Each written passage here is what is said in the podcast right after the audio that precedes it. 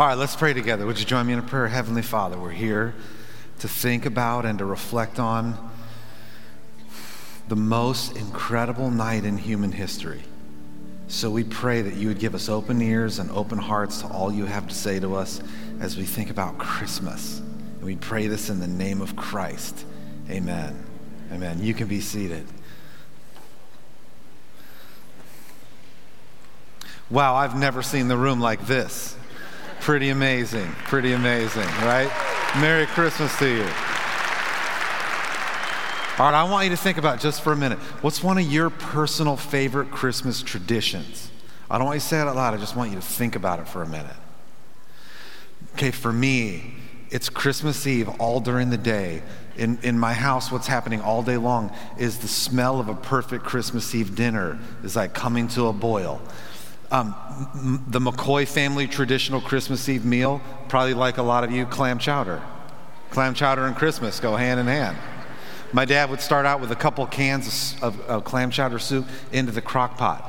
But two cans of clam chowder soup is not good enough for Christmas.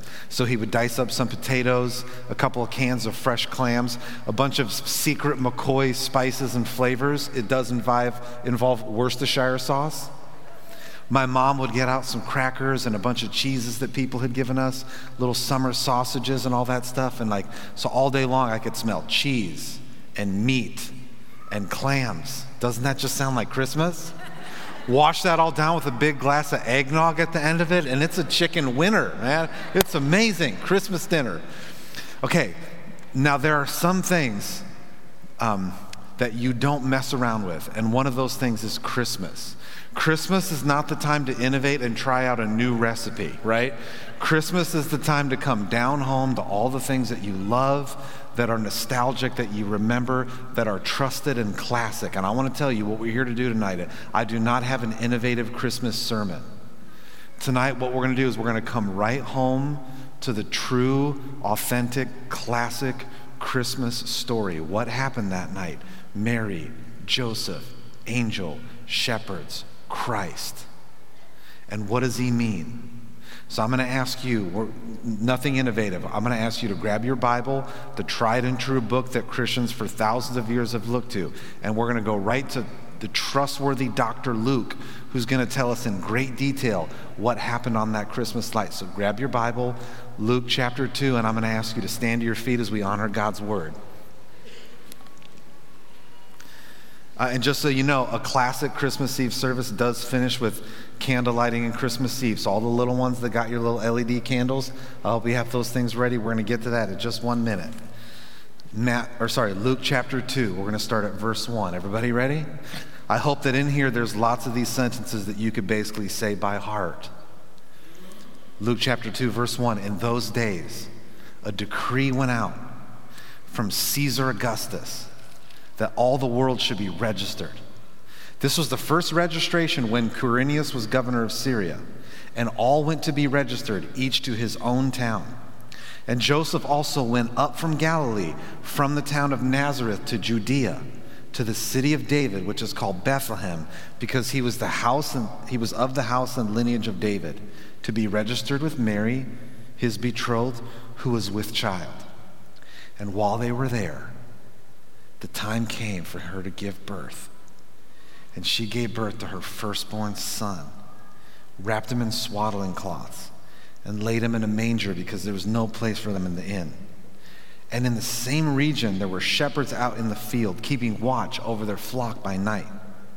And an angel of the Lord appeared to them, and the glory of the Lord shone around them, and they were filled with great fear.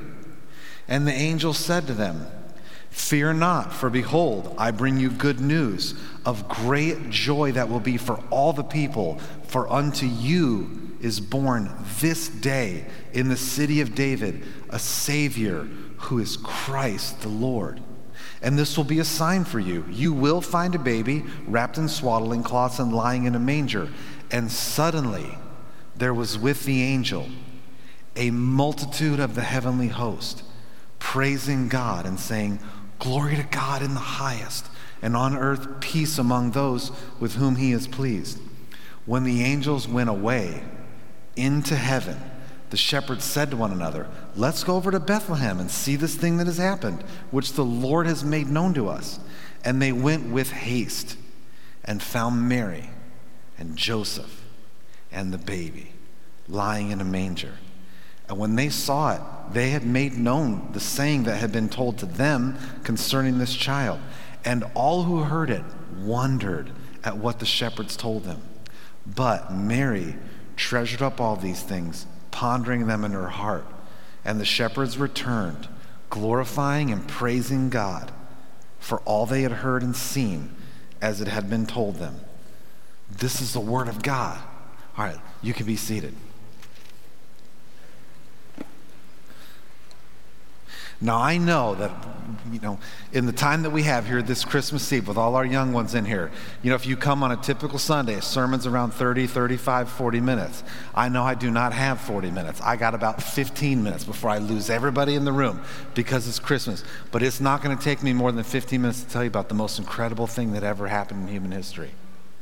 Luke tells us it happened when Caesar Augustus was the leader of the known world.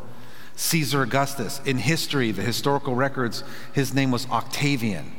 Octavian at the Battle of Actium beat and defeated the armies of Mark Antony and Cleopatra. And with that decisive victory, he became the solo singular leader of an empire that stretched all across the known world. 2,000 years ago, his leadership, under his rule, were people as far as the Atlantic Ocean on the coast of Portugal to the east, all the way to the Euphrates River, which is in modern day Iraq.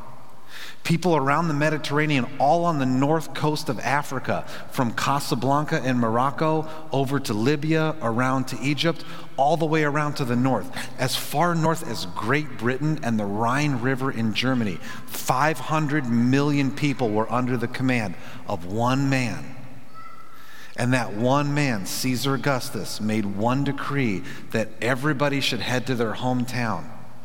And he had his own purposes for it. He wanted to count the registration to both um, register all the men of fighting age so that they could be drafted, need be, and also to make sure that everybody could pay their taxes because Roman roads don't come free except by the invisible hand of God in a way that Caesar Augustus did not know.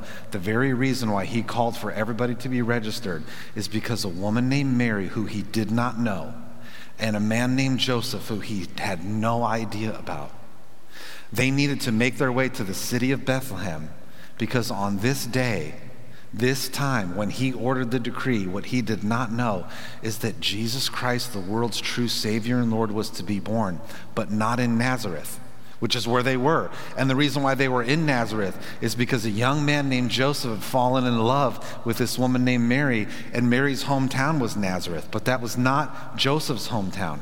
So when they ordered the decree, Mary and Joseph had to leave Nazareth and go up to Bethlehem. And the reason why is because 700 years before this night, God told the prophet Micah that from the city of Bethlehem, the Savior of the world was going to be born.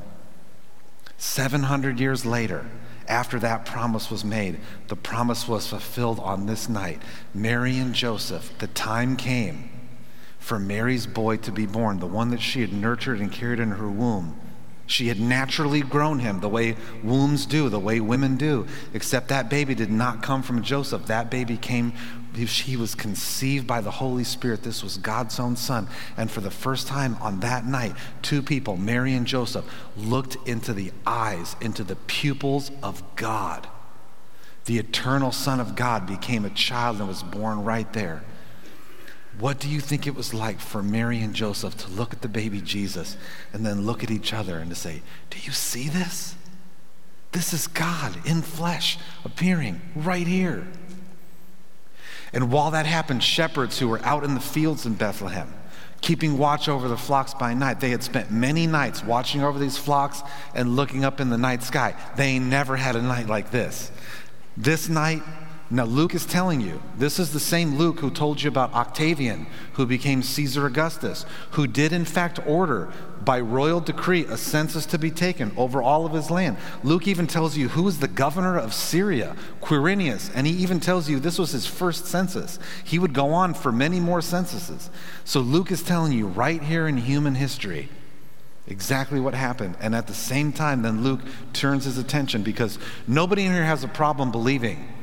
Was Caesar Augustus really the emperor? Did, did, did, Mary and Joseph really go to the town of Bethlehem? Is there really a place called Syria? Nobody has any doubts about that. And then the next verse, Luke's pen will turn his attention to telling you about some other people. An angel, a heavenly being appeared to the shepherds in the field. And when that heavenly being appeared, the shepherds were, were very afraid. The old King James Version says, sore afraid right? The Greek would say hyper afraid. The most afraid that they had ever been in their entire life is the feeling they had when this angel appeared. And the angel said, Don't be afraid. I bring you tidings of great joy. And then the next thing you know it, not only was there one angel there, all the shepherds watching over the flock looked up into the heavens and saw the heavenly shepherds. The Bible says that angels are ministering spirits who watch over God's people. It's no mystery that the shepherds would be the first ones to see the angelic shepherds that watched over them by night. And those angels were singing glory to God in the highest. And right here in this manger, this one spot, all the world of the heavenly creatures and all the world of human history are all together in one place. And this little baby Jesus is the king and ruler of both. Jesus Christ is the king and ruler of all the angelic creatures and beings, and he will be forever and ever, world with no end. And Jesus Christ is the ruler over all, not only all of heaven, all of earth. This is why we sing every Christmas let earth receive her king. Jesus Christ is the place where the rule of heaven and the rule of earth come together in one spot. And Luke is telling us all about it. This is why we have these great celebrations. And the Bible teaches that his saving work and his kingship will go on forever and ever. He is a great Savior. However, even though Jesus Christ is the turning point person in all of heavenly history, the angels have their own history books about things that have happened in the heavens that we don't know about. And the Bible is the history book of what's happened in the human race. All of that history doesn't make any difference except for one thing. What does happens what, what role has Jesus Christ played in your history? The Bible tells you that every single one of us, every single person right now who can hear my voice, you were made to know God, to love God, to worship God. You were made to be happy forever and ever in your relationship with God. And the Bible says every single person, no matter how much we try to or desire or want to be a good person and to know God, we have something sick wrong with us. That thing is, that problem is called sin. We rebel against God and we're convinced that we could be happy in our own way by pursuing our very own things. And the Bible says that we absolutely need saving.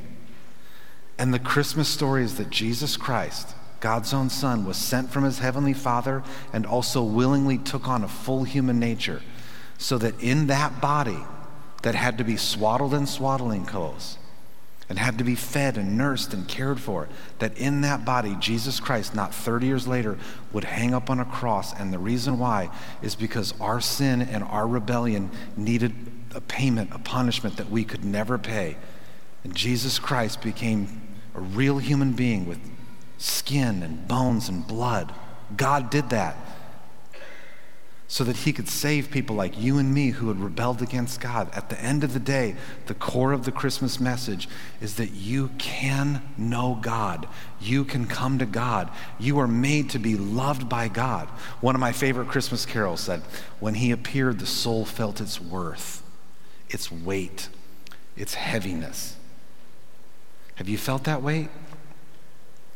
You know that deep down, real, real deep down, you long to be loved and no matter how much your parents loved you, and no matter how much your spouses loved you, no matter how much your kids have loved you, it's never quite fulfilled and satisfied the way that you really, really long to be loved.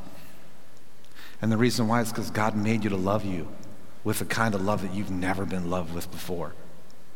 And you know that you want to experience pleasure and joy and you go to the sunset down at the shore and you go on vacation and you try to achieve things at work you, you try to do all these different things to kind of reach a satisfaction that deep down you really really hunger for. And you ever really notice no matter how much it happens for you it just doesn't quite scratch that itch that's down there. You want to know why? Because your soul is telling you about its worth. It's made to be known and loved and held and fulfilled by one person and that's jesus christ and in God's great mercy, He's created us with a longing to know God, and then He's given us Jesus Christ so that we can. At the end of the day, the core of this message right here is where is Jesus Christ fit in your history? Luke tells you where He fits in human history. And the Bible does give us little hints about where Jesus fits in the angels' history. Where is Jesus Christ in your history? Have you come to recognize? I long for God. I've sinned and rebelled against God. I have no way to get to this thing that I have to get to, which is this relationship with God. And there's only one way that that can happen. Unto you, the person sitting in your chair, a Savior has been born because a Savior was necessary. And the Christmas story is that the Savior that you needed has been born. And this is good news of great joy that will be to all people. And this is why the angels are singing joyfully, and Mary and Joseph and Elizabeth and Zachariah, all the people around the Christmas story are exploding with joy. The angels are. What about you?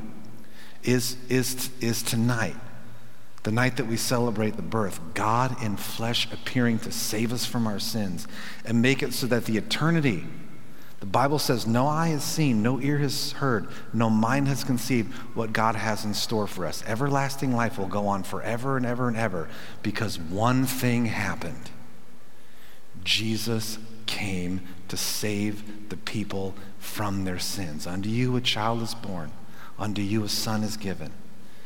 And he's here to save us from our sins. Would you stand to your feet? Let me close in a prayer. Heavenly Father, I pray that I've done faithful tonight. I don't have an innovative sermon to give, just one thing. The core message of Jesus Christ from heaven. You have come to save us from our sins and to give us the great gift of eternal life that we so long for, that we lost, and that you came to rescue. Lord, I pray for everybody here tonight who's been born again, who, while I've been talking, they said, My soul has felt its worth and found its mate in King Jesus.